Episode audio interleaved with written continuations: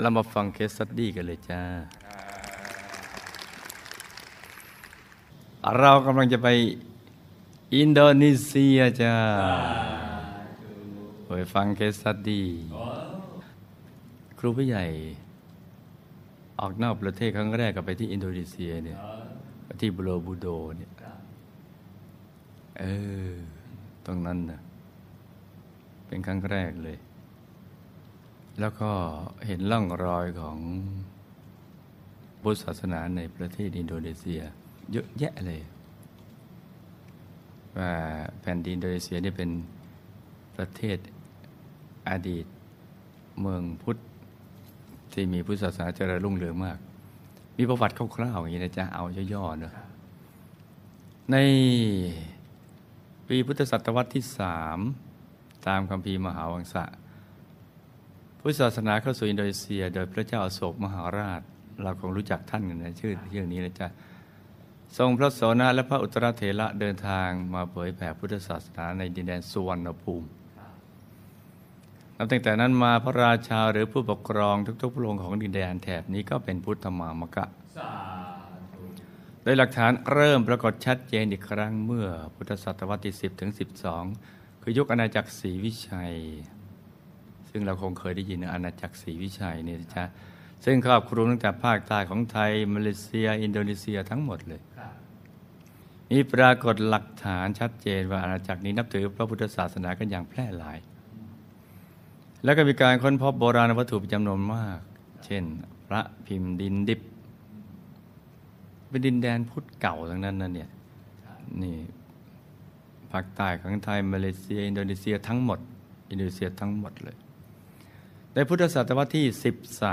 13 เป็นยุคที่พระพุทธศาสนาเจริญรุ่งเรืองสูงสุดในอินโดนีเซียเราได้เกิดราชวงศ์ที่เข้มแข็งขึ้นชื่อราชวงศ์สายเลนมีอำนาจปกครองอาณาจักรศรีวิชัยและมีอาณาเขตกว้างใหญ่ไพศาลแว่นแคว้นใหญ่น้อยรอบอินโดนีเซียเป็นหนึ่งเดียวกัน พระราชาทรงเป็นเอกอัครศาสนูปถัมภกทรงบำรุงพระพุทธศาสนา ทุกๆทางทำให้พระพุทธศาสนาเผยแพร่ไปยังดินแดนต่างๆ คือ ชวา สุมาตรา บาหลี มะละกา บอร์เนียวเซเลเบส และคาบสมุทรมาเลเซียเนี่ยและอาราชวงศ์สายเลนก็ติดติดต่อสัมพันธ์กับราชวงศ์ปาละแห่งแคว้นเบงกอลทำให้มีการแลกเปลี่ยนทางวัฒนธรรม โดยเฉพาะมีการส่งพระภิกษุ ไปศึกษาพระพุทธศาสนาที่มหาวิทยาลัยนาลันทา ที่อินเดียนี่นะจ๊ะซึ่งกษัตริย์ราชวงศ์ปาละก็อุปถัมภ์อย่างดีอีกทั้งยังส่งพระภิกษุจ้างฝีมือมาเผยแผ่พุทธศาสนาและศิลปะปาละรวมทั้งสร้างพระพุทธรูปให้ด้วย ในปีพุทธศักราช 1321 1200 ปีเศษ กษัตริย์แห่งราชวงศ์สายเลนนามาพระเจ้าอินทราได้สร้างบุโรบุโด หรือบรมพุทโธ ให้สว่างสวัยขึ้น ที่เรากำลังจะไปจัดวิสาขาบูชาที่บุโรบุโดตรงนี้นะจ๊ะครูใหญ่ไปอินโดนีเซียก็ไปขึ้นไปที่บุโรบุโดเนี่ยปีที่แล้วเราไปแจมแจม แล้วก็มีโคมลานโคมลอย แล้วก็ด้วยสื่อให้ความสนใจมากเลย ลงนังสี่ฉบับ มากกว่าของคนอื่นก็ทั้งหมด ปีนี้มีจดหมายหมดเลย ขอให้เราไปร่วมจัดด้วยทำไม่ทันเลยเนี่ยโอ้ยแยะนักขนาดเลย นี่ก็ส่งทีมไปที่บังกลาเทศมอบพุทธรูป นี่อีกทีมอินเดียนี่อีกทีมอินโดนีเซียเนี่ยโอ้มองโกเลียและอีกหลาย ๆ แห่งเนาะและได้แล้วเสร็จในปี 1393ในบุโรบุโดเสร็จในรัฐในราชสมัย พระเจ้าสมรตุงผู้เป็นราชบุตร เมื่อการเวลาผ่านไปบุโรบุโดได้ถูกฝังอยู่ใต้เท่าฐานของภูเขาไฟ และถูกต้นไม้ปกคลุมอยู่อย่างหนาแน่น และก็มีเรื่องปรำปราว่าดงไม้บริเวณนี้เป็นดงไม้ลี้ลับ ไม่ว่าใครก็ตามที่วิ่งหนีภัยมาหลบเข้าไปในดงไม้นี้แล้วข้าศึกจะหาไม่เจอ บางทีก็ได้ยินเสียงสวดมนต์ผ่านวูบไปวูบมาเสียงคนจำนวนมากเดินควักไขว่ลากของไปของมา หรือเสียงคนเดินเข้าไปในเจดีย์ เข้าไปออกมา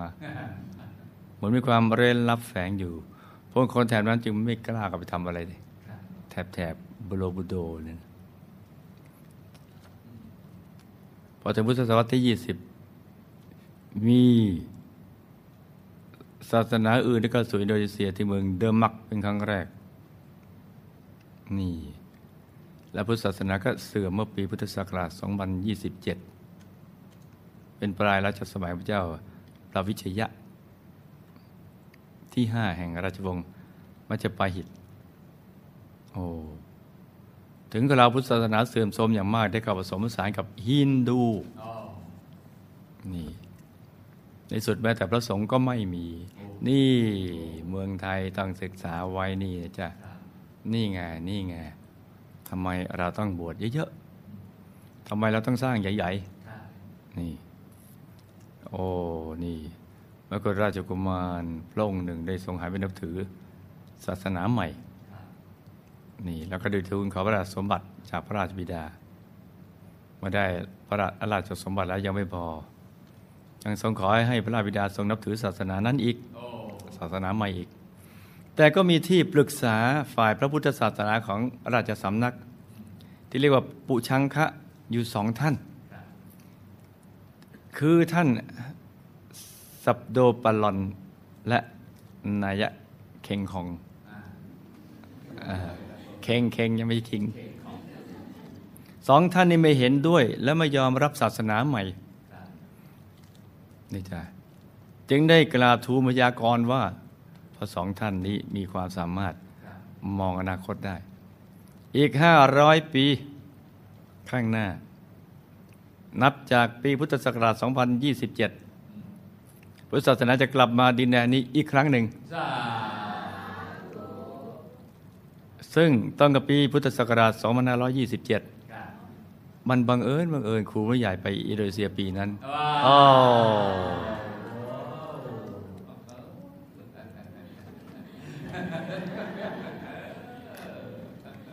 คำพูดนี้ก็ยังอยู่ใต้จิตสำนึกของอนุชนของบรรพบุรุษอินโดนีเซียมาตลอด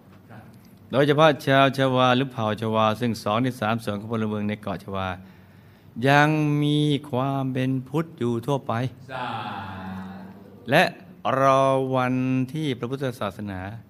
จะหวนกลับคืนมารุ่งเรืองในอินโดนีเซียอีกครั้งเหมือนครั้งสมัยบรรพบุรุษ โอ้ นี่แล้วจ้ะ นี่คือเรื่องราวย่อๆสั้นๆนะนี่ที่จะนำเรื่องกระสู่เคสสตี้จาก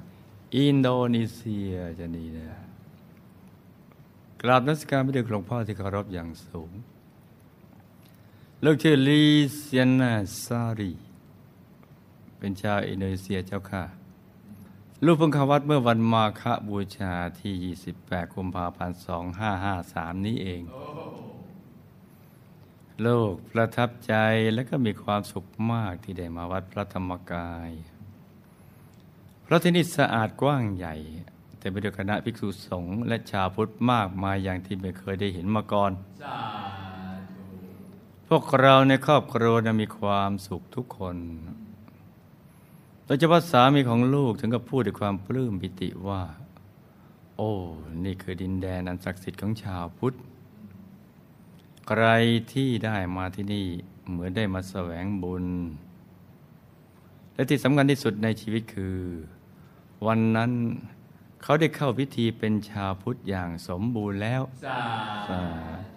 แปลว่าก่อนเข้าพิธีคงยังเป็นอย่างอื่นอยู่ ซึ่งลูกก็รู้สึกเช่นนั้นจริง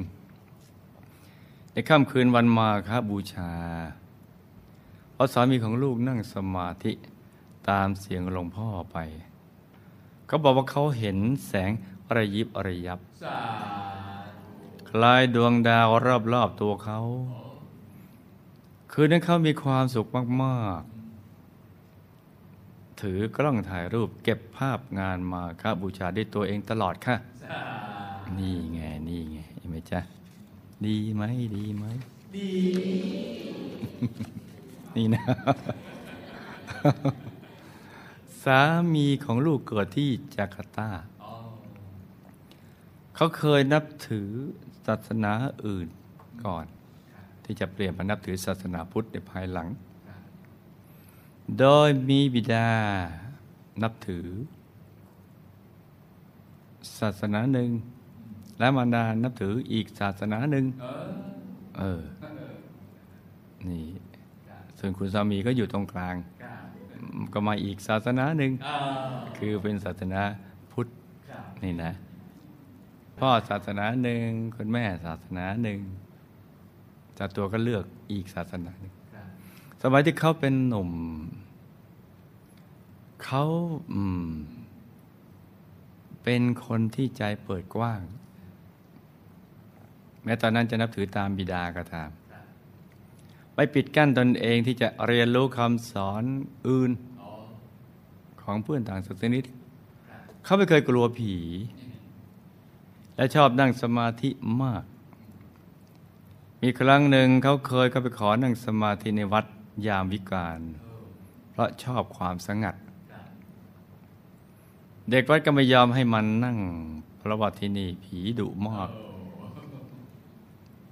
แต่เขาก็ไม่หวั่น แอบย่องเข้าไปได้ ตอนตีหนึ่ง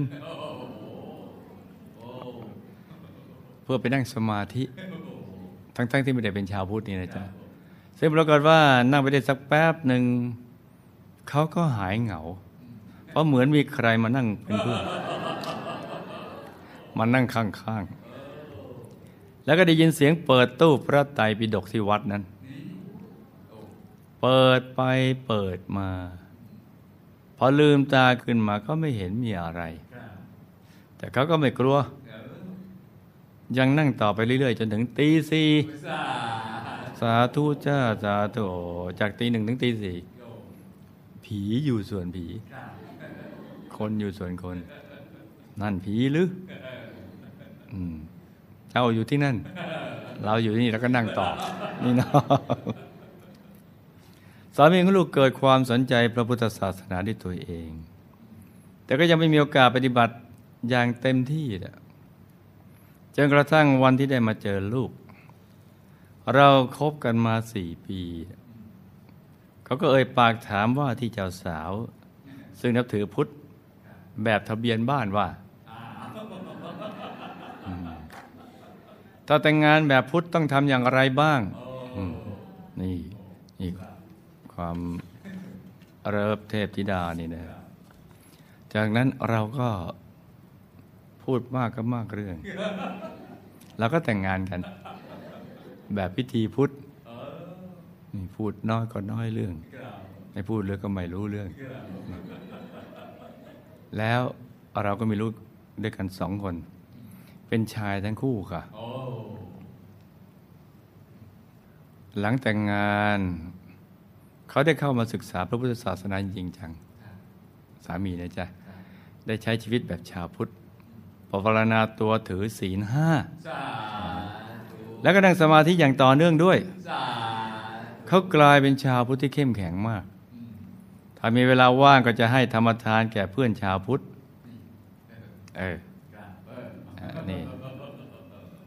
เป็นกัลยาณมิตรที่ดี ที่แนะนำให้ทำความดีแล้วก็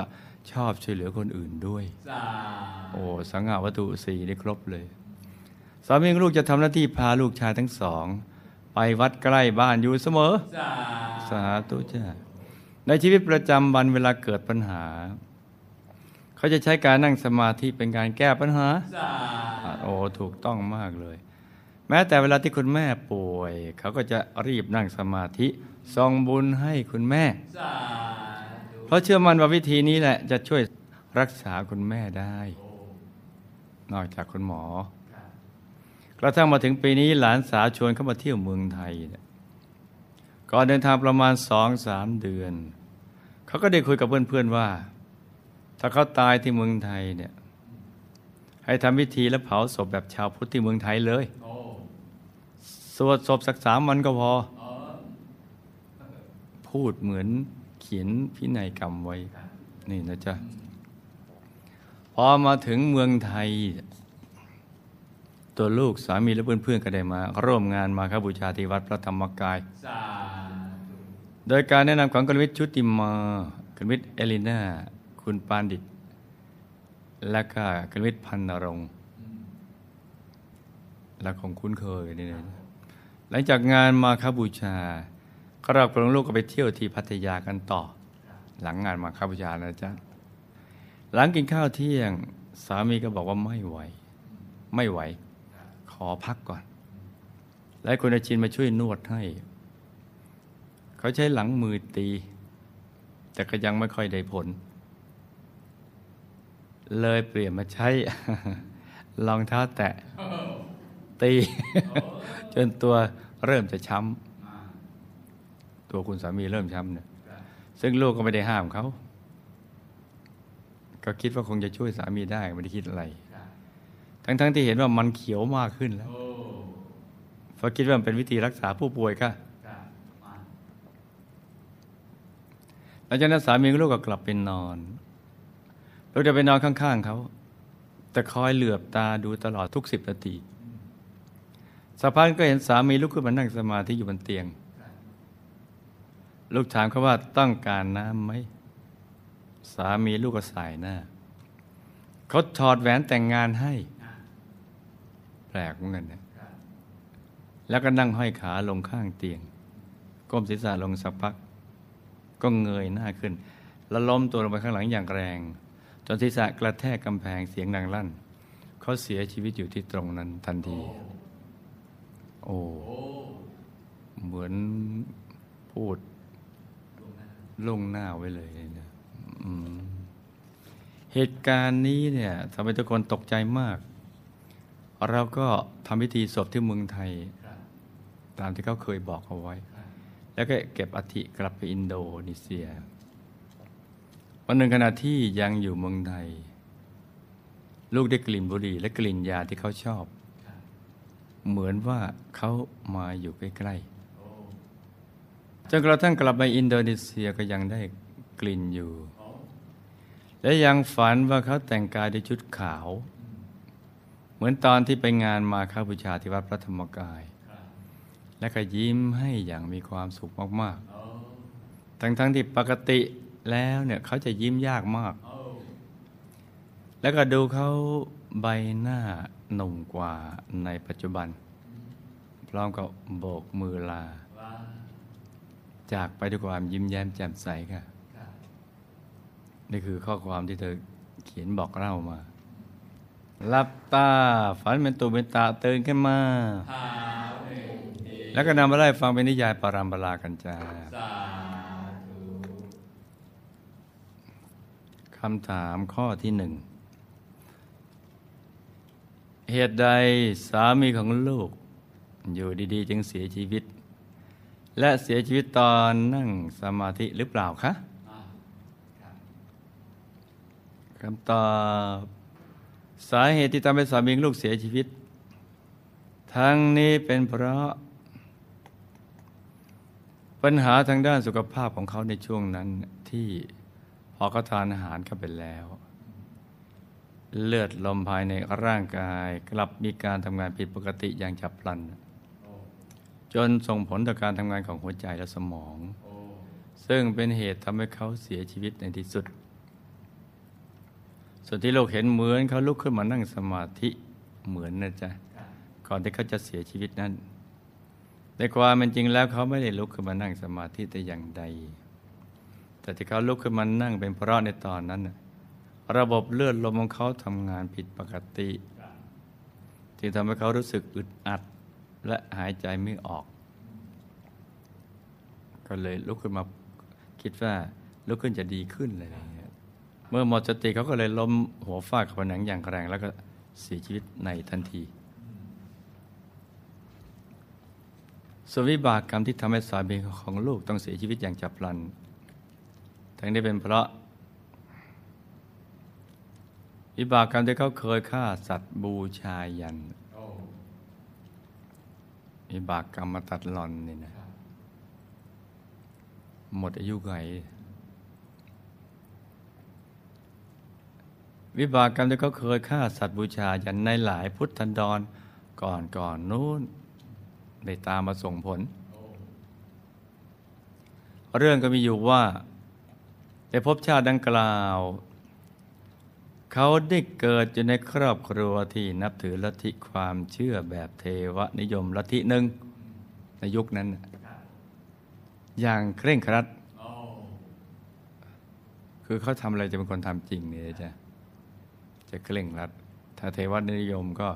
เคร่งครัด ซึ่งลัทธิความเชื่อดังกล่าวจะมีการจัดเทศกาลบูชาเทพเจ้าในทุกสองปี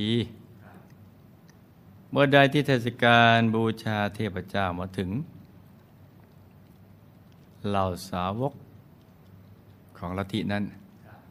ซึ่งหนึ่งในนั้นก็คือครอบครัวของสามีของลูกนั่นเอง ก็จะมาร่วมประกอบพิธีกรรมเพื่อบูชาเทพเจ้า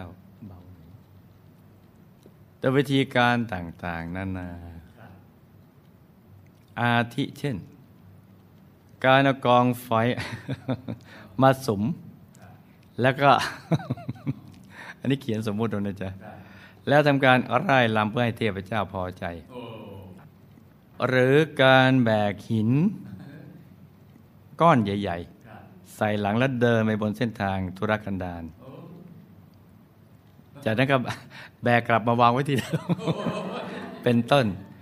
ซึ่งถือว่าทำให้เทพเจ้าพอใจ ไม่ใช่โยงว่างไม่ใช่นะ อันนี้เป็นการอะไรบูชาเทพเจ้า ในลัทธินั้น ในยุคนั้น แต่ในบรรดาพิธีกรรมทั้งหมด พิธีกรรมจับสัตว์มาบูชายันเนี่ยยุคนี้ยังมีเลยจับสัตว์มาบูชายันดูจะเป็นพิธีกรรมที่ศักดิ์สิทธิ์และสำคัญที่สุดในเทศกาลบูชาเทพเจ้า ในขั้นตอนในการทำพิธีบูชาอย่างนั้น จะเริ่มจากการที่เหล่าสาวก ของลัทธินั้นนำเอาสัตว์จำพวก แพะแกะวัว หรือแม้กระทั่งมนุษย์ มามัด แล้วเอามีดเสียบเข้าไปที่บริเวณใต้ชายโครงจากนั้นคนที่ทำหน้าที่เป็นตัวแทนในการประกอบพิธีกรรม ตัวแทนนะจ๊ะตามทันไหมจ๊ะก็จะใช้มีดกรีดเข้าไปที่บริเวณหน้าอก แล้วทำการตัดขั้วหัวใจ พื่อนำเอาเลือดของสัตว์ หรือมนุษย์เหล่านั้น มาเทบริเวณด้านหน้า ของท่านสการะเทพเจ้า เพื่อทำการบูชาและขอพรต่อเทพเจ้าของตน ที่ตนนับถือในลัทธินั้นซึ่งในภพชาตินั้นสามีของลูก ก็ได้เป็นตัวแทนในการประกอบพิธีกรรมฆ่าสัตว์บูชายันอยู่หลายครั้ง แต่ต่อมาในภายหลัง เขาก็ได้ยกหน้าที่นี้ให้คนอื่นทำแทน และโดยวิบากกรรมจากการฆ่าสัตว์บูชายันนี่เอง จึงทำให้เขาอายุสั้น แล้วก็ต้องมาเสียชีวิตอย่างฉับพลัน ด้วยอาการต่างๆ เช่น หัวใจวายบ้าง หรือเกิดอุบัติเหตุจนเสียชีวิตในภพชาติต่อต่อมาบ้างแล้วเมื่อมาถึง ในภพชาติปัจจุบัน แม้วิบากกรรมนั้นกล่าวจะกลายเป็นเพียงแค่เศษกรรม ปัจจุบันนี้เป็นเศษกรรมนะจ๊ะส่วนของกรรมใช้ไปแล้ว แต่ถึงกระนั้นกำลังของมันก็ยังแรงอยู่เมื่อเศษกรรมได้ช่องส่งผลอีกครั้งหนึ่ง จึงกลายเป็นสาเหตุสำคัญ ที่ทำให้สามีลูกต้องมาเสียชีวิตอย่างฉับพลันในที่สุด คือเกิดภาวะเลือดลมภายในร่างกายทำงานผิดปกติอย่างฉับพลัน จนส่งผลต่อการทำงานของหัวใจและสมองนี่จ้ะหลับตาฝันเป็นตัวเป็นตะตื่นขึ้นมา แล้วก็นำมาไล่าให้ฟังเป็นนิยายปรามปรากันจ้าเรามาทวนข้อสองสักนิดหนึ่ง ตอนนี้ฟังอยู่หรือเปล่าจ๊ะ ตอนนี้สามีของลูกอยู่ที่ไหน ฝากบอกอะไรมาบ้างไหมและอยากทำบุญอะไรส่งมาอีกหรือเปล่าคะในตอนนี้สามีของลูกก็ได้ไปเกิดเป็นเทพบุตรคนทันระดับกลาง อยู่บนสวรรค์ชั้นจตุมหาราชิกาที่มีวิมานใหญ่โตสวยงาม แล้วก็มีบริวารมากมาย พวกที่ไปเป็นคนทันก็จะเป็นพวก ชอบสนุกสนุกนะที่นั่น มีทั้งร้องรำทำเพลง แล้วก็โครงฉันกาบกรอนอะไรอย่างเงี้ยนะหรือพวกศิลปินศิลปะ แต่ไม่ได้เจาะลึกแบบวิทยาธรสายศิลป์นะไม่เจาะลึกเอาเพลินสนุกสนุก แต่ว่าเทพบุตรใหม่เนี่ย เขาก็กำลังยังตรวจเทวีสมบัติอยู่นะตรวจทายอยู่ ตอนนี้ท่านเทบุตรอดีตสุดเลิฟลูก ก็รู้สึกมีความสุขกับการใช้ชีวิตแบบเทพบุตรคนไทยและกำลังตรวจตาทิพยสมบัติของเขาอยู่ ตรวจตาด้วยทิพจักขุ ต่อมามีพระไปเยี่ยม แล้วก็ท่านเทพบุตรใหม่ สุดเลิฟของลูกเนี่ย ก็ได้ฝากสาร แห่งความรักและความปรารถนาดีมาถึงตัวลูกด้วยว่า ในตอนนี้นะเขาเชื่อแล้วว่าคำสอนของพระพุทธเจ้า เป็นคำสอนที่เป็นของจริง บุญที่ทำไปแล้วมีผลจริง แล้วเขาได้เห็นผลแห่งบุญด้วยตาของตัวเองแล้ว ดังนั้นให้ดาริงเนี่ยให้ลูกตั้งใจทำบุญทำกุศล ให้เหมือนกับตอนที่เขายังมีชีวิตอยู่ เวลาจากโลกแล้วจะได้มาอยู่ด้วยกันอีก ที่ท่านเทพบุตรใหม่กล่าวเช่นนี้ เพราะภายในใจเนี่ยยังคงรักแล้วก็ผูกพันในตัวลูกอยู่ แม้คนอยู่กันคนละภพแล้วเนี่ยก็ยังมีความรักและผูกพันในตัวลูกอยู่ณนะตอนนี้นะจ๊ะ แต่ว่าเมื่อสังคมเปลี่ยนไปเขาต้องศึกษาสังคมใหม่ก็ มันจะก็ค่อยๆจางไป แต่ว่าเมื่อใดสุดเลิฟนี่ ถ้าไปอยู่ตรงนั้น ก็หวนคืนมาใหม่อะไรอย่างเงี้ยพอทำบุญแล้วแต่ลิงอย่าลืมอุทิศส่วนบุญส่วนกุศลไปให้เขาด้วย เขาจะได้มีส่วนในการอโมทนา มีส่วนในบุญทุก ๆ บุญที่ลูกทำนี่แหละ แล้วให้ตัวลูกมันพาลูกลูกสองคนเข้าวัด เหมือนตอนที่เขายังมีชีวิตอยู่ ยังฝากความถึงลูกๆนี่นะด้วยรักและผูกพันนี่นะ การที่ลูกได้กลิ่นบุหรี่ และกลิ่นยาที่เขาชอบ กับการที่เห็นสามีในความฝันนั้นนี่คำถามเลยจ้ะเกิดขึ้นเพราะสามีมาหาลูกจริงหรือไม่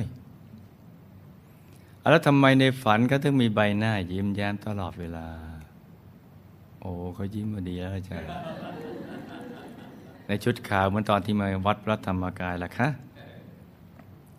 ำตอบ ที่ลูกมีความรู้สึกเหมือนสามีของลูกมาอยู่ใกล้ๆ และฝันเห็นเขามาโบกมือลา ซึ่งในความเป็นจริงแล้ว เขาก็มาหาและอยู่ใกล้ลูกจริง ๆ นั่นแหละ เขามาจริงๆนะเรื่องราวก็มีอยู่ว่าในช่วงที่สามีของลูกเสียชีวิตไปใหม่ ๆ กายละเอียดของเขาก็ได้หลุดออกมายืนอยู่ด้วยอาการงงๆและยังไม่รู้ตัวว่าตัวเองได้เสียชีวิตไปแล้ว เพราะพอออกมามันก็ปกติ อย่างนี้นะจ๊ะ แล้วก็ในชาตินี้ก็ยังไม่เคยตายมาก่อนอนี่นะ ทั้งท่านที่เคยตายมาหลายชาติเลยนะ จึงไม่รู้ว่าตัวเองเสียชีวิตไปแล้ว แต่เมื่อเขาเห็นว่าไม่มีใครเห็น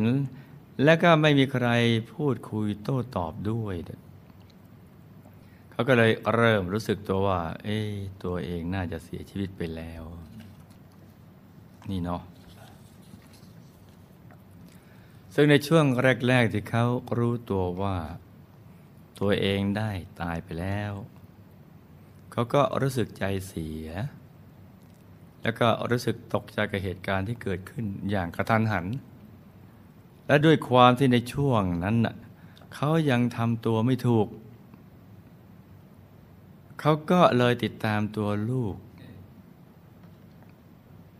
และได้ตามไปร่วมงานศพของเขาเองด้วย เมื่อเขาได้ตามตัวลูกไปร่วมงานศพของเขาเองแล้วเนี่ยเขาก็เริ่มทำใจได้ ว่าตายแล้ว แล้วก็รู้สึกสบายใจมากขึ้นกว่าในช่วงแรกๆ แต่ถึงกระนั้นความรู้สึกเป็นห่วงในตัวลูก ดาลิงนี่แหละ และครอบครัวก็ยังไม่จางหายไป ตัวลูกและลูกๆเลยเนอะด้วยเหตุนี้กายเลียของเขา ก็เลยติดตามตัวลูกอยู่ตลอดเวลา ด้วยความที่ว่าไม่ว่าลูกจะไปที่ไหน เขาก็เดินตามตัวลูกไปทุกที่เลย ดังนั้นจึงทำให้ลูกมีความรู้สึกเหมือนเขาอยู่ใกล้ๆตัวลูกตลอดเวลาจ้าและในทุกๆวันที่เขาได้ตามลูกไปร่วมงานศพของตัวเขาเองนั้น ขณะที่รอฟังสวดพระอภิธรรม เขาก็จะนั่งสมาธิ รอตามวิธีที่หลวงพ่อสั่งสอนมาทุกครั้ง ยิ่งพอเขาได้มาฟังคณะสงฆ์ขึ้นสวดพระอภิธรรม ใจเขาก็สงบนิ่ง ความอาลัยอาวรณ์ในครอบครัวและความกังวลในเรื่องต่างๆ ก็เริ่มเจือจางลงไปเรื่อยๆจนวันสุดท้ายของการจัดงาน ในระหว่างที่เขากำลังนั่งสมาธิ รอคณะสงฆ์ขึ้นสวดพระอภิธรรม ภาพของการสร้างความดีในสมัยที่เขายังมีชีวิตอยู่ ก็ได้ปรากฏขึ้นมาภายในใจ จนเป็นผลทำให้ใจของเขาในตอนนั้น มีความผ่องใสสว่างสวัยและก็คลายจากความอาลัยอววรในครอบครัวลงไปได้มาก แต่ก็ยังไม่หมดสัทีเดียว ก็ยังมีอ้อยอิงนิดนิดนี้เนาะนี่ก็คนเลิฟกันเนี่ย ตายใหม่ๆก็ยังอะไรวอนอยู่ถึงแม้จะตัดไปได้มากก็ยังเหลืออยู่ และในขณะนั้นเอง ที่สวรรค์ชั้นจตุมหาราชิกาเฟสสองวิมานพร้อมกับเราบริวารของเขา คือตัวกายละเอียดยังอยู่ อยู่ข้างล่างนี่ นี่พูดกำลังพูดถึงบนสวรรค์นะจ๊ะที่ภาคสวรรค์นะที่สวรรค์ชั้นจตุมหาราชิกาเฟสสองอิมานพร้อมกับเราบริวารครับก็ได้ถูกประกอบขึ้นด้วยกำลังแห่งบุญ ที่เขาได้สั่งสมไว้ในสมัยที่ยังมีชีวิต หัวหน้าบริวารซึ่งเกิดขึ้นด้วยกำลังบุญของเขา ก็ได้นำเอาเทวรถพร้อมในเราบริวารจำนวนหนึ่ง เดินทางมารับผู้เป็นนายที่โลกมนุษย์ในทันทีโอ้นี่ไม่ใช่เราแบ่งเป็นสองภาค เออในโลกมนุษย์อะไรกำลังเกิดขึ้น ภาคสวรรค์อะไรเกิดขึ้น เออ สนุกไหมสนุกสนุกสนุกเมื่อเทวรถและเราบริวารได้เดินทางมาถึงโลกมนุษย์แล้ว สามีของลูกก็ได้มองเห็นหัวหน้าบริวาร เดินเข้ามาหา แล้วก็ทำความเคารพผู้เป็นนาย ซึ่งก็คือสามีของลูกนั่นเอง โดยการนอบน้อม เมื่อสามีของลูกเห็นเทวรถและเหล่าบริวารมารอรับ เขาก็ปลื้ม แล้วก็รู้ตัวในทันทีว่า โอ้ เราคงจะได้ขึ้นสวรรค์อย่างแน่นอนอเพียงแต่ว่าในตอนนั้นเนี่ยเขายังไม่รู้ว่าจะได้ไปสวรรค์ชั้นไหน แต่รู้ว่าชัวนี่นะ ชัว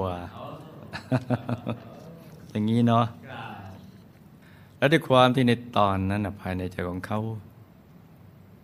ยังคงมีความอาลัยอาวรในตัวลูกและครอบครัวอยู่บ้าง แต่ก็ไม่มากเหมือนในช่วงแรกๆ โอ้กำลังจะขึ้นเทวรถแล้วก็ยังอาลัยโอเขาเลิฟกันมากแล้วกันนี่นะ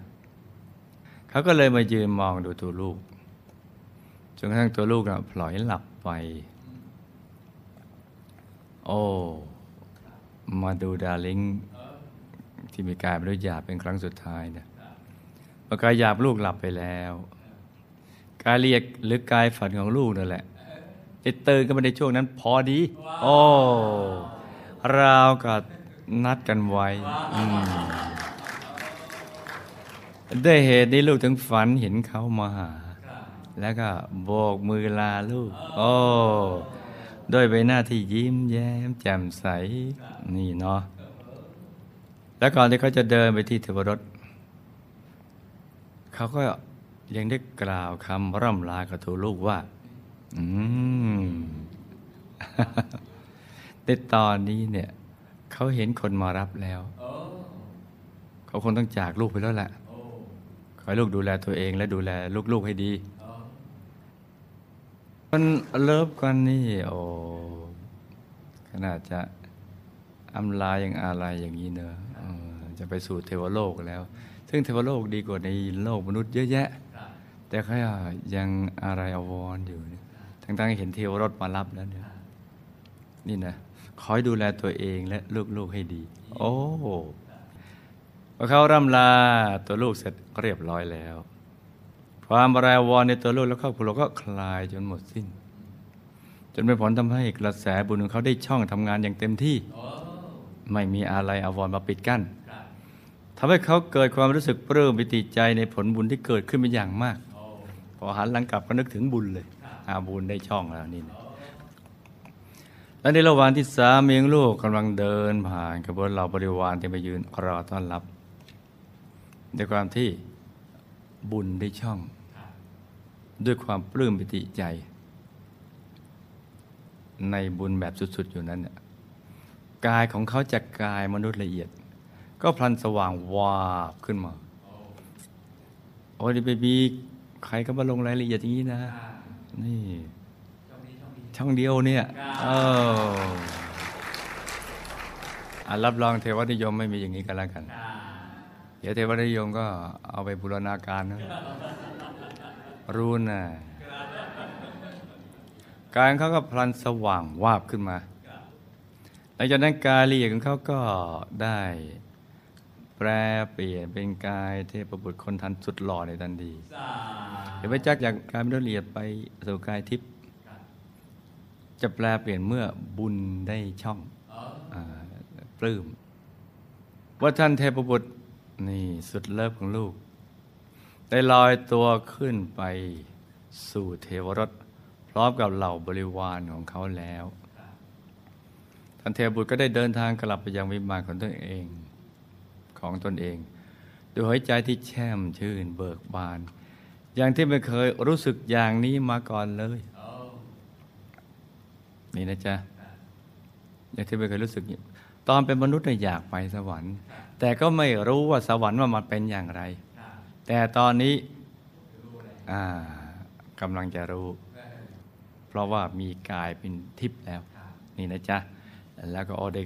ขึ้นไปนั่งอยู่บนเทวรถแล้ว โอ้ อะไรจะขนาดนั้นนี่นะจ๊ะ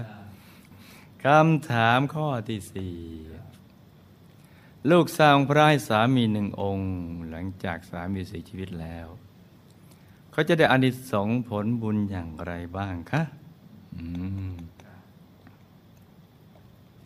เมื่อลูกได้ทำบุญสร้างองค์พระให้กับสามีแล้ว บุญก็ได้ส่งผลให้กับสามีของลูก ซึ่งก็คือเทพบุตรใหม่ มีความสุขในเทวโลกมากยิ่งขึ้นเพราะเมื่อท่านเทพบุตรใหม่ได้รับบุญที่ลูกทำและอุทิศส่งไปให้แล้ว กายของเทพบุตรใหม่ก็พลันสว่างสวยขึ้นมาทันที สว่างอยู่แล้วก็สว่างอีกวาบวาบขึ้นมาเลยเนี่ยจ้ะแล้วก็พลอยทำให้ใจของเทพบุตรใหม่สว่างสวย ตามขึ้นไปด้วย โดยเฉพาะอย่างยิ่งเมื่อท่านเทพบุตรใหม่ แต่เห็นภาพที่ลูกสร้างองค์พระและอุทิศส่งบุญมาให้คือพออุทิศบุญไปให้มันจะเห็นเป็นภาพนี่นะ แล้วบุญก็จึ๊กนี่จ้ะแต่ก็ยิ่งปลื้มปิติแล้วก็ดีใจเป็นอย่างมาก แล้วก็เป็นผลทำให้วิมานเป็นทิพย์ของท่านเทพบุตรใหม่ ขยายใหญ่ใหญ่ใหญ่ใหญ่ใหญ่โตขึ้นไปเรื่อยๆตามกำลังแห่งบุญ อีกทั้งบริวารก็เพิ่มมากขึ้นตามไปอีกด้วย โอ้นี่ไปกันใหญ่แล้วนี่เนาะคำถามข้อที่ห้าแล้วทำไมพิธีศพของสามีถึงสวยมาก มีพระมาสวดถึงยี่สิบรูป แล้วก็มีคนมาตั้งเยอะแยะ เยอะแยะและทุกคนพร้อมที่จะเป็นธุระให้หมดทุกอย่าง เป็นเพราะสามีทำบุญอะไรมาคะ เออคำตอบ เหตุที่ทำให้พิธีจัดงานศพของสามีของลูก ดูเพียบพร้อมสมบูรณ์ และมีคนมาช่วยเป็นธุระให้หมดเลยนั้น ทั้งที่เป็นเพราะว่า กรรมในปัจจุบันคือการกระทำในปัจจุบันนี่นะจ๊ะมารวมกับผลแห่งบุญในอดีต ที่สามีของลูกได้ทำหน้าที่ยอดกัลยาณมิตรมาส่งผล คือชวนคนทำความดี มีบุญชวนคนทำความดี นี่นะจ๊ะ ทั้งสงเคราะห์ทั้งโลกข่าววัดฟังทำปฏิบัติทำบำเพ็ญบุญอะไรที่เป็นความดีนะจ๊ะ ทำด้วยตัวเองด้วยและชวนคนอื่นกันด้วย ส่วนกรรมในปัจจุบันหรือการกระทำในปัจจุบันก็คือ ความดีที่สามีกับลูกได้เกื้อกูลเพื่อนฝูง และหมู่ญาติมาโดยตลอด บุญที่ชวนคนทำความดีเลยครับ เกื้อกูลนี่นะจ๊ะเพื่อนฝูงและหมู่ญาติมาโดยตลอดกอบกับตัวสามีของลูกและตัวลูก ก็เป็นที่รักของหมู่ญาติและมิตรสหายทั้งหลายอีกด้วยนี่จ้ะ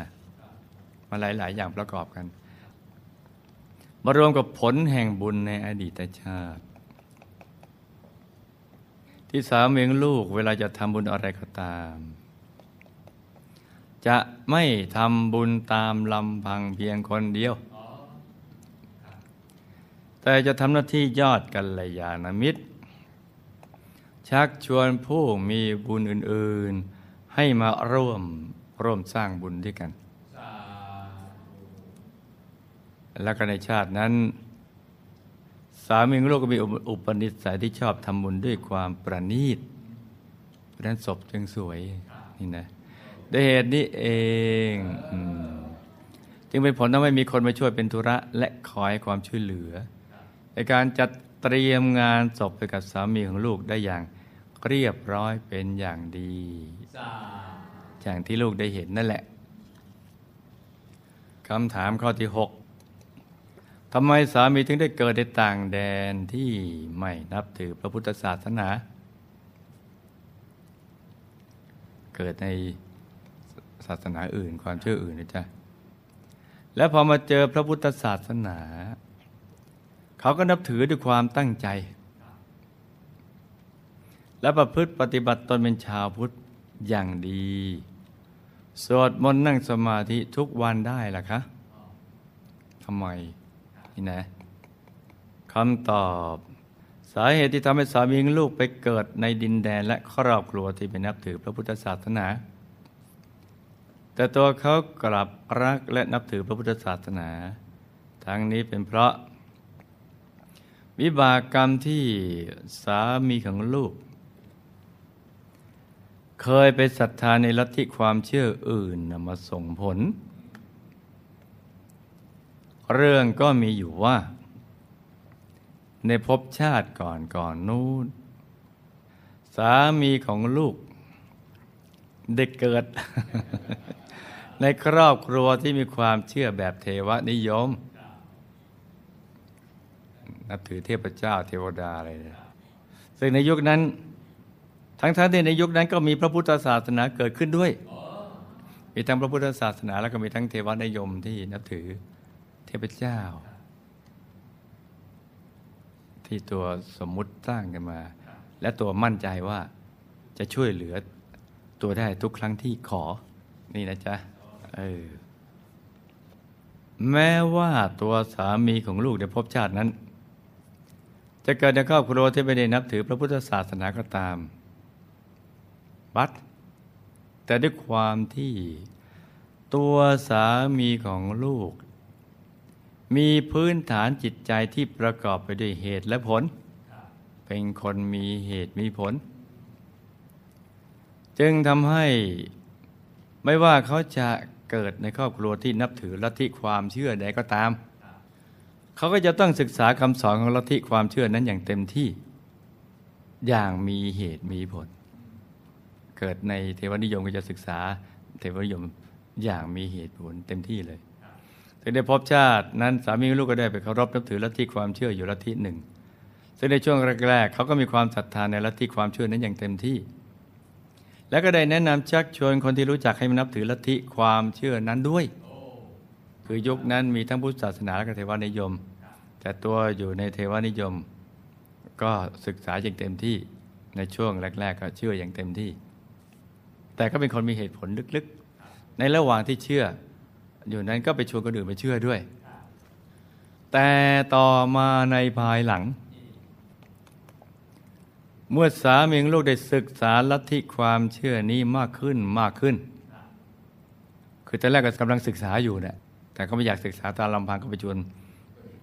คนอื่นเข้าไปศึกษาร่วมด้วย แต่ว่าเมื่อศึกษามากขึ้นมากขึ้น เขาก็เริ่มหาคำตอบในหลายหลายเรื่องให้กับตัวเองไม่ได้ เช่น เวลาที่เกิดปัญหาอะไรกับชีวิต สามีกับลูกก็จะสวดอ้อนวอน ขอให้เทพเจ้าต่าง ๆ ที่ตัวเคารพนับถือ ลงมาช่วยเขา แต่ไม่ว่าจะสวดอ้อนวอนอย่างไร ก็ไม่เห็นมีเทพองค์ไหนลงมาช่วยเหลือเลย ไม่ทราบว่าไม่ว่างหรือว่ายังไง นี่นะ ก็ไม่ได้มาช่วยเหลืออะไรเลย ซึ่งทั้งนี้ทั้งนั้นก็เป็นเพราะว่า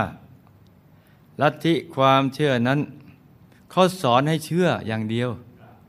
แล้วก็ห้ามถามด้วย คล้ายๆปัจจุบันเนี่ยในหลาย ๆ ความเชื่อเทวนิยม ถ้าเทวนิยมก็จะเป็นอย่างนี้นะ จงเชื่อ ห้ามถาม นี่จะถ้าถามเป็นมีเรื่อง เออ มันคล้าย ๆ กันเป็นแต่เปลี่ยนเทพเจ้านั่นเองจะอะไรจะชื่ออะไร จะสมมุติว่าเป็นอย่างไร เพราะว่าเขา ก็สรุปแล้วว่าติดต่อไม่ได้ ไม่อาจจะติดต่อ แต่ว่าอยู่ได้หดทุกหนทุกแห่งเออและสร้างทุกอย่างหมดเลย มันดานทุกอย่างให้ นี่นะจ๊ะเออแล้วก็ทดสอบอมีบททดสอบตั้งแต่เกิดเรื่อยมาเลยไปเกิดเป็นคนพิการบ้างเป็นคนนู่นนี่บ้างทดสอบดูยังเริ่มเลยทดสอบตั้งแต่เด็กเลยซึ่งเด็กก็ไม่รู้เรื่องว่าโดนทดสอบ เนาะแล้วที่ความเชื่อนั้นสอนให้เชื่อโดยห้ามถาม แต่นั่นไม่ใช่สามีของลูก ซึ่งเป็นคนมีเหตุผลในชาตินั้น ก็ทำให้สามีของลูกเกิดความกังขาและสงสัย ก็สงสัยทีละนิดแล้วก็เพิ่มมากขึ้น ในคำสอนของลัทธิความเชื่อเทวนิยมนั้น ในชาตินั้นๆเนี่ยจ้ะ ด้วยเหตุนี้เอง สามีลูกก็เลย เริ่มศึกษาคำสอนของความเชื่ออื่นบ้าง เพราะเป็นคนที่ชอบแสวงหาความจริงอยู่แล้ว ถ้าพูดง่ายชนิดที่ว่า ความเชื่อไว้บนหิ่ง ความจริงต้องมาพิสูจน์ เออ นี่เนาะนี่จ้ะจนในที่สุด สามีของลูกก็ได้มาพบกับพระพุทธศาสนาในชาตินั้น เขาจึงเกิดความสนใจขึ้นมาอย่างแรง จากนั้นเป็นต้นมาเนี่ยสามีของลูกก็เข้ามาศึกษาคำสอนของพระพุทธศาสนา จนเข้าใจในหลักธรรมต่าง ๆ รวมถึงหลักของเหตุและผล ที่พระสัมมาสัมพุทธเจ้าทรงตรัสสอนเอาไว้ทำให้สามีลูกได้พบชาตินั้น รู้สึกดีใจมากๆ ที่ตนเองสามารถค้นพบหนทางที่แท้จริงของชีวิตได้ในที่สุด แต่อย่างไรก็ตาม หลังจากพบชาตินั้นเป็นต้นมา ด้วยวิบากกรรม หรือผังที่สามีของลูก เคยไปศรัทธาในลัทธิความเชื่ออื่นของเทวนิยม ซึ่งยังตามส่งผลอยู่ ยังตามส่งผลอยู่ คอยช่อง ถ้าได้ช่องก็เสียบเลย พอเรียนมารวมกับในภพชาตินั้น สามีของลูกเนี่ยก็ไม่ได้อธิษฐานจิตกำกับแบบล้อมคอกว่า เวลาทำบุญแล้วเนี่ยนะไม่ได้อธิษฐานว่า ขอจะได้หลงไม่นับถือลัทธิความเชื่ออื่นอื่นอีกเลย ที่ไม่มีเหตุมีผลเนี่ยหรือให้เกิดในร่มเงาของพระพุทธศาสนา ไม่ได้อธิษฐานอย่างนี้ จึงเป็นผลทำให้ในภพชาติต่อต่อมา ตามทันไหมจ๊ะสามีลูกต้องไปเกิดในครอบครัวที่ไม่ได้นับถือพระพุทธศาสนา และต้องไปศึกษาเรียนรู้ความเชื่ออื่นก่อน แล้วจึงค่อยหันกลับมาพบและศรัทธาในคำสอนของพระพุทธศาสนาในภายหลัง ซึ่งถ้าหากว่า อิบากที่สามีลูกเคยทำมาเนี่ยที่เป็นนับถือเทวนิยมนะจ๊ะเริ่มเจือจางลง เมื่อใด ระยะเวลาในการ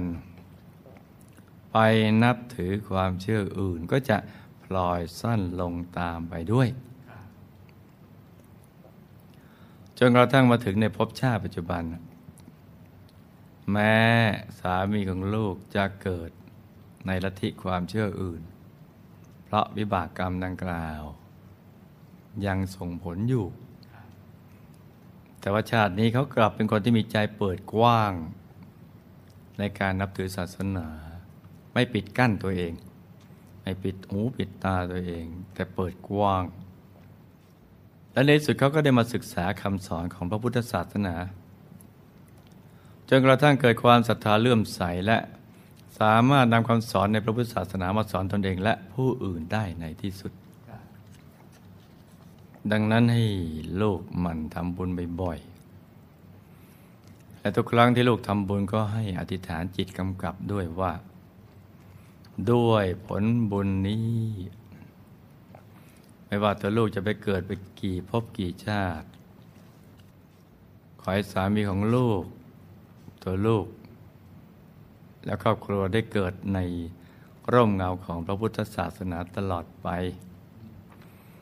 อย่าได้พลัดไปเกิดในลัทธิความเชื่ออื่นในเสียเวลาอีกเลย ไปทุกภพทุกชาติตราบกระทั่งเข้าสู่พระนิพพานอย่างนี้นะจ๊ะก็ต้องอย่างนี้จ้ะ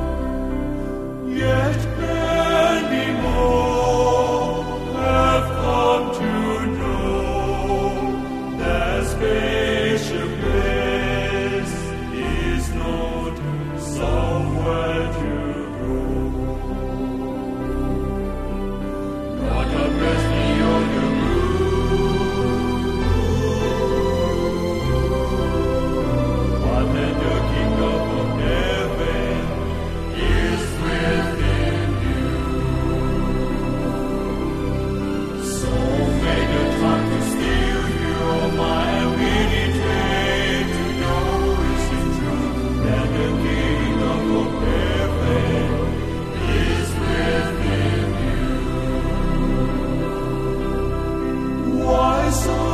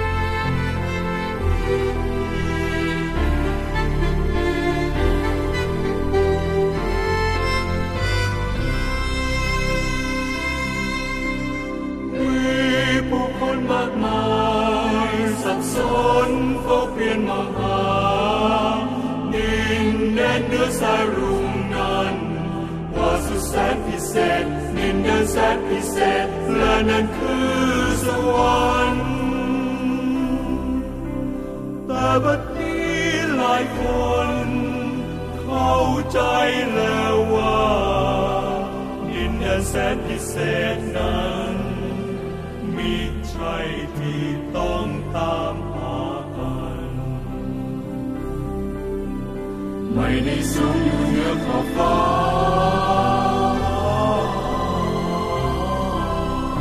อาณาจักรแห่งองค์พระเจ้านั้น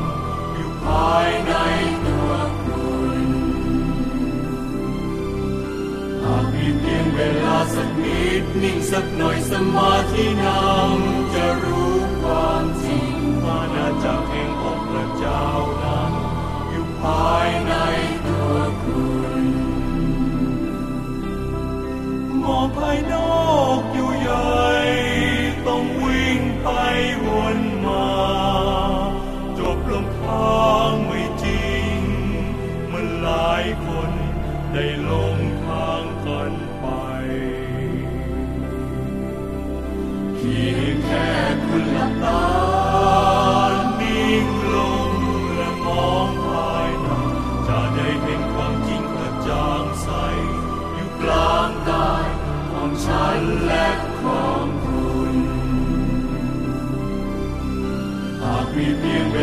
สักนิดนิ่งสักหน่อยสมาธินำจะรู้ความจริงอาณาจักรแห่งองค์พระเจ้านำอยู่ภายใน